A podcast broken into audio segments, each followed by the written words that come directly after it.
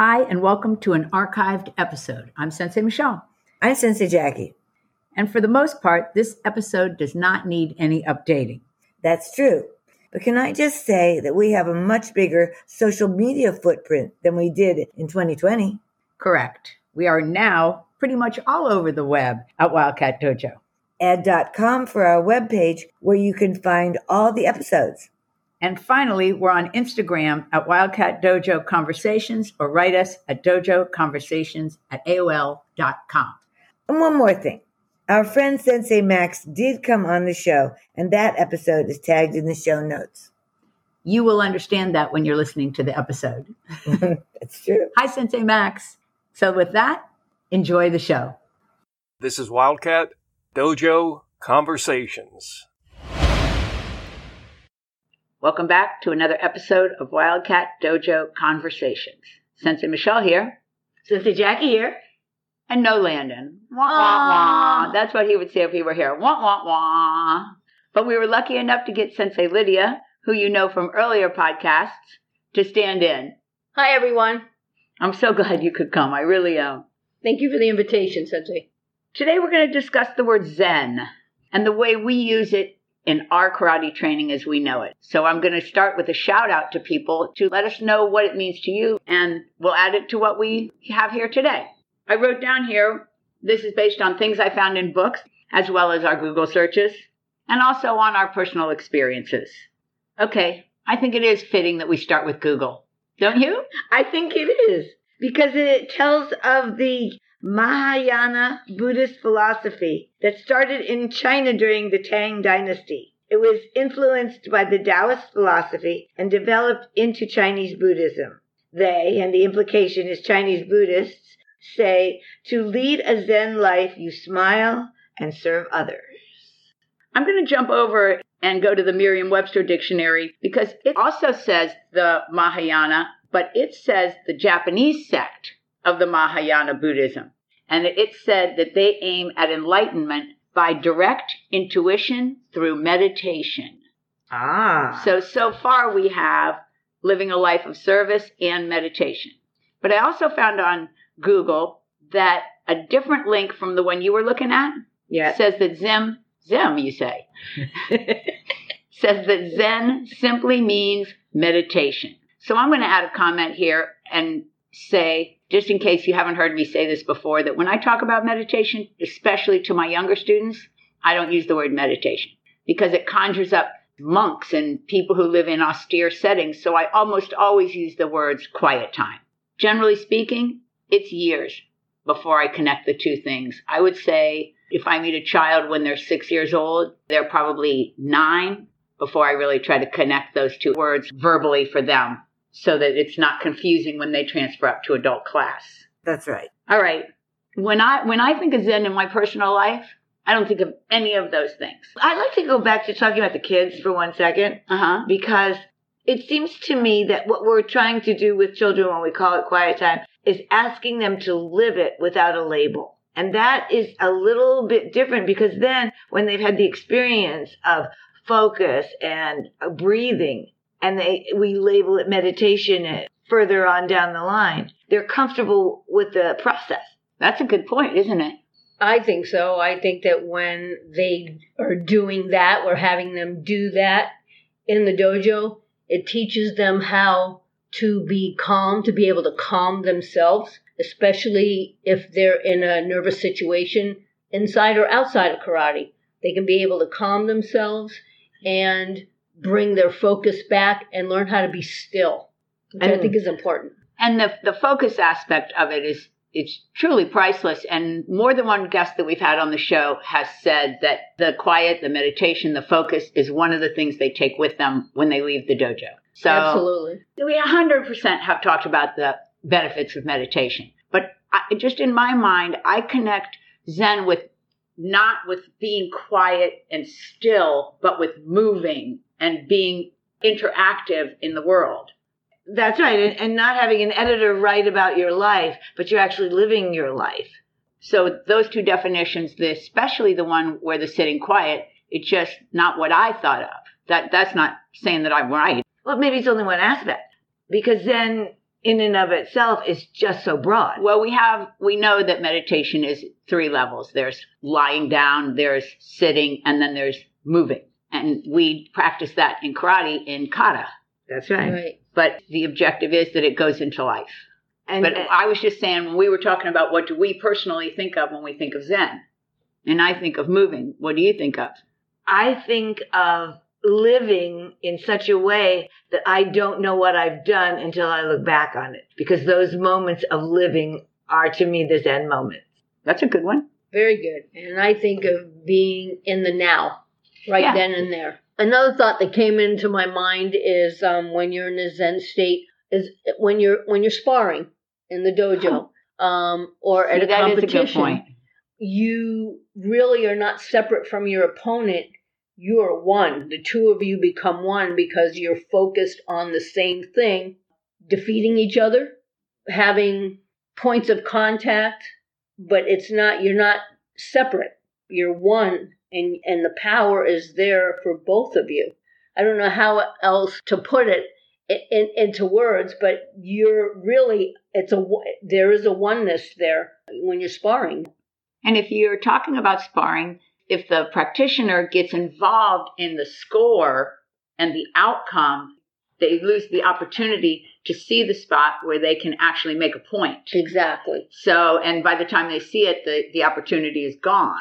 That is a, a, a micro look at what you're saying, and you're saying more in the big picture. And also when you're in the fight and you're, you know, you're focused on it, yes, it should be one, and then someone gets a strike in on you, and all of a sudden it changes your whole mindset, and you get upset and you let your ego get in the way and you start to take it personal. Well, then it all's downhill from there. It should remain okay. Let me shake this off and this is the way it's supposed to be. Let me take it back. We just had a competition a couple of Saturdays ago, and I was with the little kids, and the one little kid, so they're eight years old. At the end of it, he was, you know, complaining about a little injury, and I said to him and to his parents as I was sitting there, it always hurts so much more when you don't win. When you win, it hardly hurts at all. You don't even remember it happening. And I think That's that's, a, exactly an example of what you're saying is it's very easy to um, get distracted and very hard to stay in the moment. So Absolutely. On a page from a later section of the book, um, Martial Arts Traditions, History, and People, they take the viewpoint that American karate somewhat hijacked the word and added it to karate teaching when it wasn't there with the original people who brought it over from Japan. Hmm. Thoughts? yeah, I can see how that could happen. And the note I made here was that, you know, we can't in our wildest dreams picture the reality of the servicemen who came back to America with all that karate information. And they brought back with them what they thought was happening with the meditation and with the technology mixed with their military training. So I can see how somebody would use the term hijacked the term, right? And somewhat Americanized it. For the Americans, as the French probably did for the French and everyone else. So I can see how that is an argument.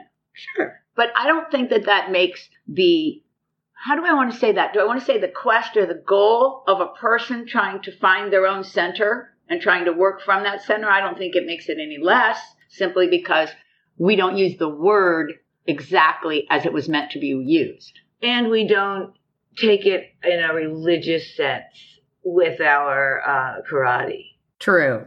You know what I want to say though about coming back to America as a serviceman? If you're out there, I would love to hear about it. Please give me a call or send me an, an email. Anyway, let's get back to Zen, shall we? Well, in the Karate Dictionary, Zen is defined as a discipline of enlightenment related to the Buddhist doctrine that emphasizes meditation, discipline, and the direct transmission of teachings from master to student. Known as Chayana in India and Sha'an in China, how do you guys think we should pronounce those words? I can't even begin to guess. The one is spelled C H Y A N A. We'll, we'll do the shout out. If you know, let us know. And the other one, it has an apostrophe in it, right? Yes, So it's S H apostrophe A N. that's what it says. Hopefully, one of our listeners will be able to help us. And if we insulted you with our pronunciation, please be forgiving. Please.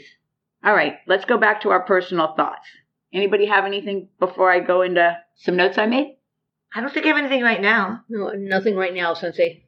Well, we, we all know because we all still say it in the dojo that Peter Urban always says Zen is zeal, energy, and nowness. And I totally think that's on track. Absolutely. The three words that he picked are excellent words. Zeal, when you think of zeal, don't you think of like not just energy, which is the second word, but like an exuberance or an excitement, Excitement. right? And how many times in a day that a person doesn't go into their moment with that childish excitement? Yes. And then energy doesn't mean exactly the same thing. It's kind of like your your power, your force for the day. Right. So it's easy to say, as it often is easy to say something, that Zen is zeal, energy, and nowness, but it's a whole nother thing to do it minute by minute, day by day. And to keep that kind of an attitude, that positive attitude to keep going. Agreed. I did read somewhere, and I might have mentioned this in a podcast a few back, where Zen is finding the extraordinary hidden within the ordinary, and I do love that description of it. That's one of my favorites. My favorite personal moment like that is because I have a butterfly garden at my house, so sometimes when I walk out of my house and get in my car, butterflies will be right there in my front yard. And it's certainly it is an ordinary thing. But for me in that moment, it's just such a fun, special surprise. That's a real easy example. And we need to look within ourselves to find those extraordinary periods and moments within our day. Well, it makes life better. I read a, a statement one time in the Zen for the Martial Arts book, and I can't remember who the author is. I want to say Heim, I do too. but. I'm, I'm not exactly sure. But it says if you seek it, you won't find it. yes. So it just has to be there. You have to be in the now. You have to be in the moment, and it will eventually will come to you, and then you'll realize it. Ah, the trick. To realize that it's there and to appreciate. and I made a note here about how gratitude plays a role there. Oh, yes. Because our lives are crazy busy, lots of different stresses throughout, and it's easy to get sidetracked on the negative and forget to be grateful. And it's, it's almost like the kind of uh, post-it note you want to put up every day. The, just the word grateful so that you, your eye flashes by it, just like it did those butterflies. And there's so many little things that happen to us on a daily basis that if you're keen, open to it, you'll realize it. Yes. But that being open, that's the key, which takes us to nowness, which you mentioned earlier and Right. Urban mentions in his definition or an acronym of Zen, let's say. Mm-hmm. Absolutely. Alrighty. There is a thought out there that when a person is in a Zen state, their intuition is well tuned and they should trust it and follow it. I was recently watching a show on um, how the mind works, Netflix, just in case you wanted to check it out. And they were saying that you should not follow intuition. And I disagree with them. I get that people who study the mind are mind people and they're practical people, but I have followed my intuition since way before I was a martial artist and have tons of stories when it was correct and my mind was distracted in the wrong direction. Yes. Myself included. So I'm a person who thinks that if you're feeling like something is, it probably is and you should follow it. Uh, yes. And if it's something you shouldn't do, you shouldn't do it. if it pops into your head, don't. And how many times have we done that on a really small scale right inside the house? Like we'll say like, let me put this in the car now. But then we'll say, no, no, I'll get to it later. But then we get to location and it's still in the place where we were put it because we didn't follow that moment where we knew it was the right thing to do. And those are just little teeny ones. Okay. How about the saying Zen Ken Ishua? Let's say what Zen Ken Ishua means. It means strong mind, strong body, uh, strong spirit. Because when we describe that saying, Zen means mind. And yet, from all the things we've said so far, to me, it feels a lot like Zen is something that's deeper than the mind, almost like the chi.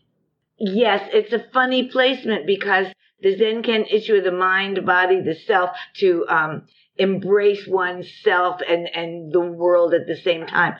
And then it almost, I would say, cheapens the Zen word. It, it doesn't give it its, its full character. Okay. The takeaway I'm getting here is that Zen has so many multiple meanings. And I think that speaks to a few things. One is that the listener has to be completely involved with the speaker as to understand what they mean. And the other one is that the in person meeting that we've talked about so many times that a dojo brings becomes important in understanding this kind of learning process or philosophical concept. Us. Okay, let's push on with reading a little teeny passage from one of my favorite books, which I've mentioned a dozen times Zen and the Art of Archery is the book. And what he says is that during meditation, one should treat distractions, and now here comes the quote quietly and unconcernedly, to enter into friendly relations with whatever appears on the scene, to look at it equitably, and at last grow weary of looking at it. Through this actionless action, the soul is brought to the point where it vibrates of itself, in itself, a serene pulsation, which can be heightened into a feeling of extraordinary lightness, experienced only, normally, in rare dreams. For with it comes the rapturous certainty of being able to summon up energies in any direction, to intensify or to release tensions, graded to a nicety. This state, in which nothing definite is thought, planned, desired, or expected, which aims in no particular direction and yet knows itself capable alike of the possible and the impossible, so unswerving is its power. This state, which is at bottom purposeless and egoless, was called by the master truly spiritual. Okay, it goes on. There's a lot more of it. I thought about not reading it, but I think that if you're a person who is actually interested in Zen, but like me, doesn't have the opportunity to go and study it, which we've talked for a long time about getting Max in here to talk about it because he does study it. Mm-hmm. If you listen to this more than once, it'll start to make more and more sense to you. The takeaway for me after all the years of knowing this and having it and reading it over and over again is that the mind doesn't attach to anything. Like the empty circle in the certificate that Master Collegian gives to you at a high level black belt, the person can be where they want to be, where they need to be, where they are, but there's no attachment there and they're willing to leave that and go to the next thing without the multitude of distractions that can attach you to something emotions, ego, greed, desire. There's a ton of distractions that could be here. Yes. I think it's such a tricky business to get there. Oh, yeah. Well, we weren't measuring that. But that's the whole fun of it to me is to, you know, take on the challenge. Yes, and that is why we keep going because the challenge is there. All right, let's do last words on this subject. What do you think, Sensei Lydia? I think that Peter Urban's saying zeal, energy, and nowness is definitely a way to approach and try to live in the moment and to be calm and become a better person, which we're always a work in progress there. And I think that the zeal, energy, and the and the nowness, his acronym Zen, is something that we have to work on on a daily basis. Yeah, it's an easy way to remember it, right? Absolutely. And I think that we all have to be forgiving of ourselves because oh, that's a good one. we are not going to be perfect every day. We will not always have Zen moments.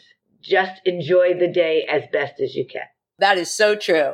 And mindfulness, the, the word that they now use, the fresh word, is really saying the same thing. It's saying just be in the moment. So this is thousands of years old, this idea. It's not a new idea. They just put a new label on it.